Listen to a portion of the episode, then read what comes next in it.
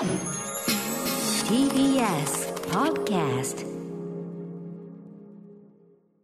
はい、火曜日です。宇垣さん、よろしくお願いします。お願いします。危なかったです、私、歌丸ね、先ほど、あの本日のね、あの8時台、私の、まあ、連載、マブロンでかける曲10曲というのをね、えー選んでおりまして、その打ち合わせをあの念入りに、まあ、曲が出すの間違いないようにしようが、段取りをこう念入りに、やってるなって久しぶりに。久しぶりに私仕切りだったんで、はいはい。念入りにやっていて、パッとこう時計見たらね、あれ、時計狂っちゃったのかなと思って、あれ、なんかまっすぐだなと思って、うん、単身と調子がまっすぐだと思って、うんもうちょっねまっすぐって、そうしたらもう6時だもんね、そうしたら番組始まっちゃうもん。なわけないと思ったら、本当に始まる時間だったっていうね本当。みんなすごくのんびりしてたから、嘘だと思いますよね。夢かなって。夢かな1分前にだってまだなんかやってる。ちょっと宇垣さん的には、あ、ん？ん？って思いますよね。でもあそこだし走りゃすぐだしねと思ってすぐ、はすぐなんですけどふね。んって思ってましたけれども。はい、時計じゃなくて私が、私がおかしかったというねや、結論だったんですけどね。みんみんなそうだったから、でもこれはなんかこう、全員が何かにかけられていたとしか思えない。催眠術的なね、なんかにね、はいディレクターの森保くんが指摘しろよって話なんだけどえでも森、保さんは1分でどどうにかなるどうにかなると思ってたんですか？う近いもんねって思ったよね。すごいうんにこやかに対応してたよね。でも、うんねそれで、そのギリギリさ、俺がまだきあの時点で気づかなかったら、宇田さんもうダメですみたいな、そういうこと、急に、急に言う予定だったら、もうちょっと早めに言ってくれてもいいかもしれない。いや30秒あればつくからう、ん、まあ作っちゃ作るんですけどね、うん俺は一体何を考えてたんですかね。ちょっと申し訳ござあります、いません。あるあるですよね。えー間に合ってよかった。火曜特有のギリギリ現象でございます。えーありがとうございます。間に合ってくださって何よりでございました。私ちょっとですね、昨日ちょっと積み残しと言いましょうか、昨はい日読み切れなかった、ご紹介しきれなかったとあるメールがありましてですねなんだって、えーまあ、ちょっと私の恥ずかしい、訂正とまではいかないんですけれどね、うんちょっと事情を説明しないと本当に分かりづらいんで、あのとっとと始めさせていただいてよろしいアフターシックスジャンクションありがとうございます。へへい。After Six Junction. 8月30日火曜日時刻は今6時2分です。ラジオでお聞きの方もラジコでお聞きの方もこんばんは。TBS ラジオキーステーションにお送りしているカルチャーキュレーションプログラムアフターシックスジャンクション通称アトロク。パーソナリティは私ラップグループライムスターの歌丸です。そしてかやパートナーの宇垣美里です。すいませんねあというかいや、違うんですよ。なんかどうしたんですか？自分がこんばんはって言ったのが、テンションが。思ったよりもなんかそう、ちょっとおかしな感じだったから、ふふってなっちゃって。どういう人なんだっていうね。楽しんでいただいてるね。リラックスしてるってことですから、はい。あそうですよ。んもうありがとございます。ほんとヘロヘロです。ヘロヘロ。ヘロヘロいや違うんです。つまりその背骨が抜けたみたいな感じそれヘロヘロじゃないですか違うんです。その力が入ってないとかじゃなくて、はい。よりリラックスしたリラックスしてね。はい、ゲルになってるゲル状楽しんでるね、はい。私もゲルインキボールペンをね愛用しておりますんでね。関係ない。えー、宇垣さんちょっとねあの宇垣さん情報もあると思うんですがちょっと差し置いてちょっと申し訳ない。これねあの、はい。気が気じゃなくてこれを紹介しないと。いや、言ってこう、それは。はい、昨日メールを実はこの方からいただいておりまして、はい。えーちょっと要するに私、金曜日にですね、えっとうん。キングメーカー大統領を作った男というですね、あのキム・デジュンだ、まあ、後に大統領になりました。んで、もう本当にいろんな弾圧とか、もう一時はその拘束されて、死刑判決まで受けてる、うん。そこから大統領まで行ったっていうね、本当に不屈の男というか、で最終的にまあ失脚してしまうんですけども、はい。えっとキム・デジュン大統領のそのなんていうのかな、えっと選挙戦略参謀として暗躍していたオム・チャンノクというですね、実在する男、えーこれめちゃくちゃ面白い、キングメーカーめちゃくちゃ面白いんで、ねはい、あのお勧めしたいんですけど、えーこの表に関してですねこんなメールをいただきました、えー、ウコン雪村さんというラジオネームの方です。かっこいいね。サコンじゃないですか？あ、サコン、失礼しサコン、サコンです。なんで、なんで、サコン雪村さん、失礼しました。サコン雪村さんからいただきました。いつも楽しく拝聴しております。えー特に映画辞表は参考にしており、時間があるときは次に取り上げられる映画を事前に見て、歌丸さんの意見と自分の感想を照合しています。ありがとうございます。ところで、先週のキングメーカーの評論には舌を巻きました。方面、方面。方面です。わずか1週間でよくぞここまでと思うくらい映画の背景を調べられている。話の内容もいつもながらクリアで偉そうに聞こえるかもしれませんが、波の大学教員より調査能力もプレゼン能力も高いと思い、己を顧みて反省した方です。一応その道の端くれになその道の端くれにいるとおっしゃる方から、舌を巻かれた。ええこれは舌を巻かれた男。こんなに嬉しいことはないですね。すいません、やかましくてすいませんでもめちゃくちゃ嬉しいんです。なで、あの、という前提でこう、ごあるご指摘をいただいてるんですが、私もキングメーカーを見ていたので、ご紹介のあった一松書院のブログも見ていました。私が、あの、映画表の中でかなり強くこう、あの、なんていうかな、大きく時間を割いて、一松書院さんというところのブログが、このオムチャンノク、要するにあの、歴史の陰に隠れてた人なんで、はいはいあの、特に日本語の資料とかあんまないんですね。あの、とある、えっ、と、あの、KCIA 南南部さんの部長ってあったじゃないですか。あれの元になったあの、新聞連載とその本には載っているんだけど、なんと、日本語訳版にはそこが割愛されてる。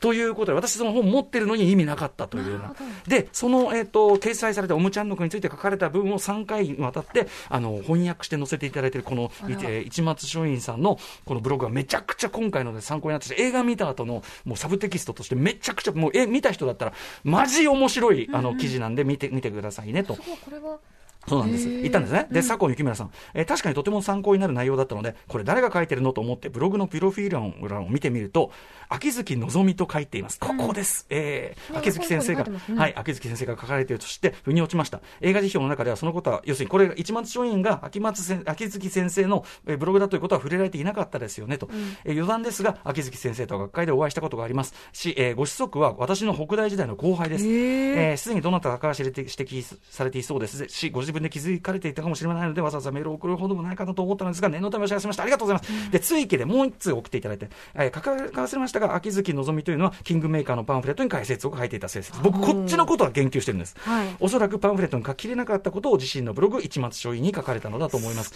秋月のぞみさんは明治学院大学国際学部名誉教授、専門は朝鮮近現代史研究というまさにということですよねそうなんです。で、僕は、これ、だから、つまりね、あの、史実的なことを調べて言ってることに関しては間違いは言ってないんですけど、あの、パンフレットで秋月のぞみ先生がおむちゃんの句のね、ちょっとタイトにまとめられた、あの、記事を書かれてて、これも参考になるんですが、僕が今回一番参考になったのは、一松松陰のブログって。同じ人そうなんですよ。同じ人これは恥ずかしいでしょつまり。結局秋月さんつまり僕、一番松陰のさんの、たちょっとね、調べてる時あんまり時間なかったあれもあって。横側に書いてるけど端っこに書いてあるからそれをね、しそこで、要するにそこの最後の詰めが甘いんですよ。この、見れば、ああってなるんうん。だ。だから、木月さんすごいなってことになるのに、なんという、この、だから、間違ってないのに恥ずかしいという。でもこれ嬉しいじゃないですか。あやっぱり好きだったのは秋月さんだった。そうね、だからに、お世話になった。あの、要するに正しいところにたどり着いたってことも言えますが、確かに。い言えますが、そんな風には自分を慰められない。い。えいえいえすごい。あ これは私は、えーこれは読んでから見た方がいいですか？それとも見てから読んだ方がいいですか？えーっと、見てから読む、いや、どっちでもいいと思います。あの、どっちにしろその驚くべき史実であることはどっちも変わりないというか、あの、とにかくその選挙戦略みたいのが、はい。選挙戦略っていうかもうなんか嫌がらせなんだけど、嘘でしょっていうことをうん。やってたりとか、あの映画には出てこないいろんな話も出てきたりとかするんで、うん、あの、でも後のがいいかもしれない。後から見ると、その、いかにその、そっくりっていうか顔は似てないんだけど、雰囲気、はいこう痩せギスで、もっと若い頃にこうなんか結核されて痩せギスで眼鏡してて、すごい切れ者感がある感じで。で、歴史の闇に最終的にはこう消えていくんですけども、あのーなんかその辺がね、映画の後にはすごく素晴らしいと思います。まあ、一松書院こと秋月のぞみ先生でした。先生すごい。そしてあの、えー、左近幸村さん、本当にありがとうございます。まあでも、このお褒めをいただいてからのご指摘、この心遣い、うん。つまりこの指摘だけだと私が、やはりね、あのー非常にこう、へこんで、ポンってなっちゃうかもしれないうん、プンプンなんてね、ならないように、ちゃんとこう、なんていうかな、ちゃんと、北風と太陽というのちゃんと。もこれが先生ですよ。さあ、そうかこれが先生。そうか、ちゃんと、いいね、君ね、大変このね上手にできてる。このレポートすごくいいよ。すごくいい。本当僕もびっくりしちゃったな。でもね、でね、このね、もしここをやったらもっといいかも。そういうことですね。ご指導、えー、ダーターでご指導いただき、本当にありがとうございます。や、でも本当にあの、先週のね、間違い指摘じゃないけど、あの、こういうのは本当にありがたいんです。あの、ま、間違いの指摘こそが、やっぱし、その、なんていうのかな、してほしいことっていうか、スタッフがまたさ、あのーダメなんですよ、こいつらは。ああの、め今、そっぽを見て、全員全員勝ってる方向を見るという、大人に、大人にあるまじき。信じられない方向見てる。ねした。まあ、皆さんそれぞれ得意分野ありますからね、それはしょうがないんですけど、だからそういう意味では左近さんも、あの同じ多分領域の研究をされている。どうし。ても間違えてしまうものですか？ら、うん。そうやって言っていただけるとすごくありがたいですよね。実際僕らもね、その、まあ、朝鮮半島の近現代史、そこまでその細かいことまで分かっているわけじゃなかったりするんで。そうですよねちょっとややこしいなって思っちゃう部分もあって見て、あのちょっと勉強しても。そうね。でもね、あの歴史が分かんないから面白くないタイプの作りでは僕はな、へー僕は個人的にはないと思います。はいあの非常にあの演出とかも優れていますんで、詳しくは私の映画表、まもなく書き起こ書き起こしの方にもね、あの多分あの耳慣れないこう固有名詞がいっぱい出てきますので、書き起こしをね、やっぱり分かりやすくなってると思いますが、そちらの方でも補足訂正させていただきますので、大変申し訳ない。えー、楽しみ。やっぱ韓国の映画って何がすごいって、こういうちょっともう、とっても近い歴史をすぐに書くじゃんっていう、その、そうですね。なんならそれ見せていいのっていううんうんうんすごくしっかり描くの、そうねやっぱタクシー運転手とかもそうですし、はいはいはい。あの。多分その歴史のフェーズがその大きく変わったっていう意識もあるんでしょうね、その軍政時代とうんうんか。民主主義をも自分たちで勝ち取ったというか、はい。しかもそこには血が流れてというような、うん。なんかその、例えば日本だとやっぱり戦後以降、まあ、もちろんいろんなフェーズはあるけど、うん。こことここが全然違うみたいなのはさ、もちろん人によって東日本大震災がああとかこうとかあるかもしれないけど、そういう意味でのさ、軍政から変わった民主選挙がちゃんと開かれたとか、そういう断層はないから。確かにそうですよね。なんか多分、あとだってな、朝鮮戦争やってたわけですから、ソウルが戦場になってんだからさ、とか、まあ、公衆事件とか、まあ、未だにね、すごくこう、あの、戦争ではないけれどもっていうラインがあるわけですし。もちろんもちろんもちろん、うん。まあ続いてることですしね、うん。だから多分そのそれに対する意識もある。あのメールでも当時そのムービーウォッチメンで感想でいっぱいいただきましたけど日本でねこういうのが作られないのがでもあの日本ももちろんそのポリティカルなエンターテインメントみたいなのは昭和は結構あったと思いますし、うん。まあ近年でも例えば新聞記者、まあもちろんいろんないろんなご意見ある作品だとは思いますが、あの新聞記者とかはまさにそこがやっぱみんなこういうのを待ってたっていうところでヒットしたし、あのエンタメテインメントテインメントとしてもまあ面白かったってもあると思うんで、まあ、あの日本で無理ということではないと思うんですけどね。まあ、あとこ、ここまでの事件は、もしかしたら、ここまで派手なことは、そうね。韓少なくともキム・デジュン級のまず政治家って正直、これに被験するのはマンデラぐらいじゃないのかっていうな。かなかね、そう、獄中にいて、ん もう本当にはっきり言って命の危険があるところから大統領までは、うん。あの、で、最後ちょっと失脚した感じもちょっと近い感じもあるかもしれないけど、キム大、キム大中、当昔は近近代中、近代中ってね、メディアでやってましたけど、僕すごい記憶があって、日本で拉致されたじゃないですか。あれもすごい事件だけど、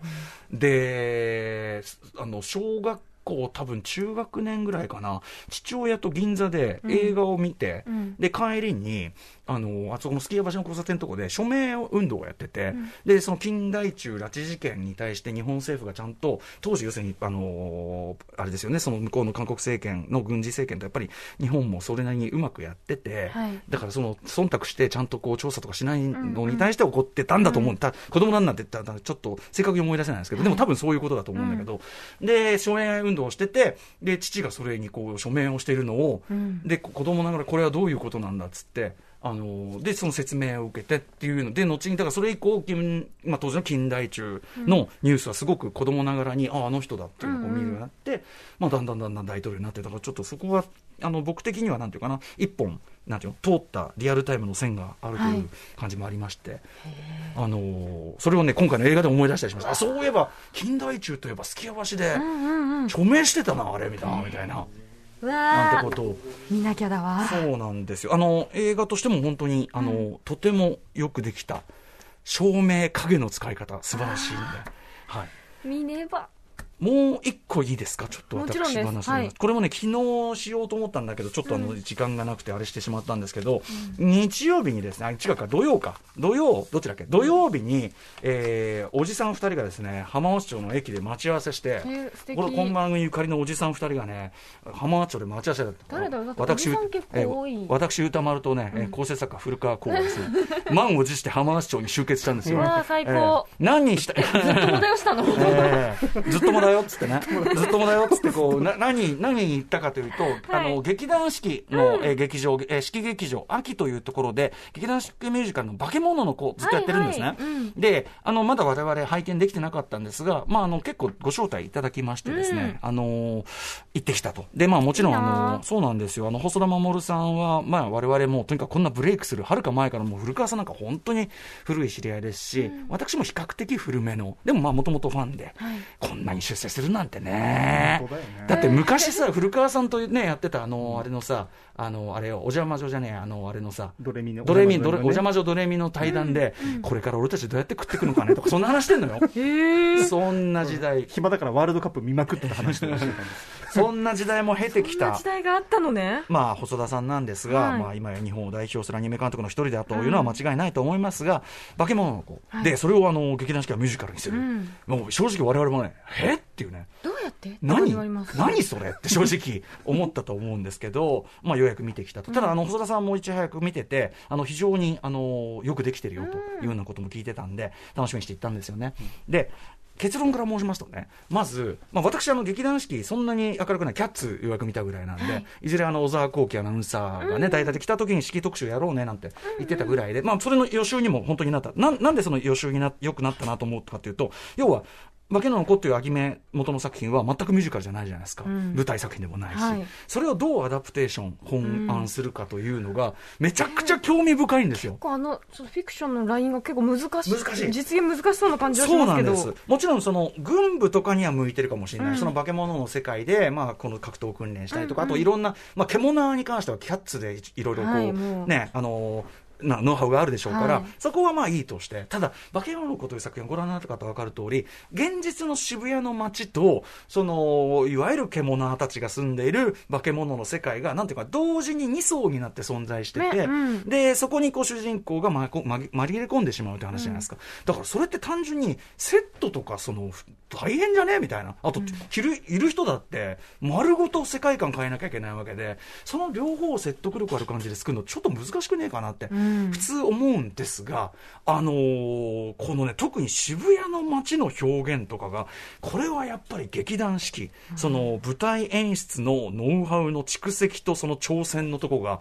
もうさすがというほかない。ー。もう雑踏のの人々の行き交う人々の会話感とか、街の中で少年がさまよってる感じで、きらびやかなネオンと、いや、その間の闇みたいなのが、まさにね、めくるめくと表現したくなるような、めくるめく舞台演演出によって表現されてて、ここはまずめちゃくちゃ舌を巻きましたね。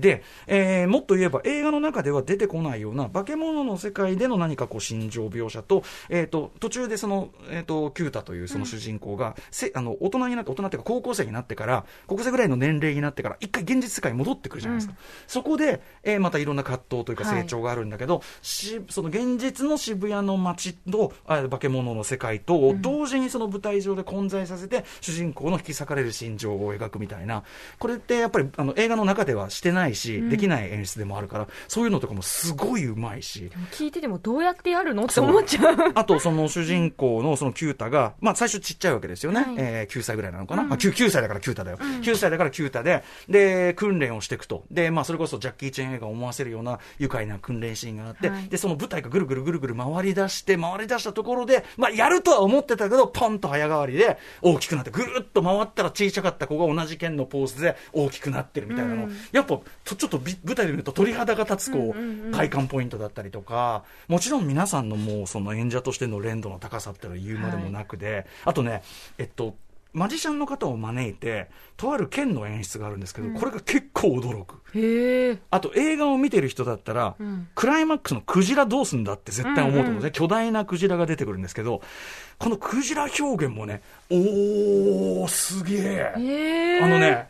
あの、特にね、これはね、クジラを横から見るだけじゃなくて、超巨大な正面から見た顔を体感させる演出があって、それとかは本当に舞台ならではだし、もっと言えば、元の映画だと実はちょっとそのクジラのくだりって、抽象表現と現実表現のなんか淡いが、若干こう、まあ分かりづらいっちゃ分かりづらいっていうか、飲み込みづらいっちゃ飲み込みづらいところで、僕も映画表で行ったところなんですけど、舞台表現だともともと抽象表現だから、なんか相性がいいっていうか、よりすんなり飲み込めるところもあって、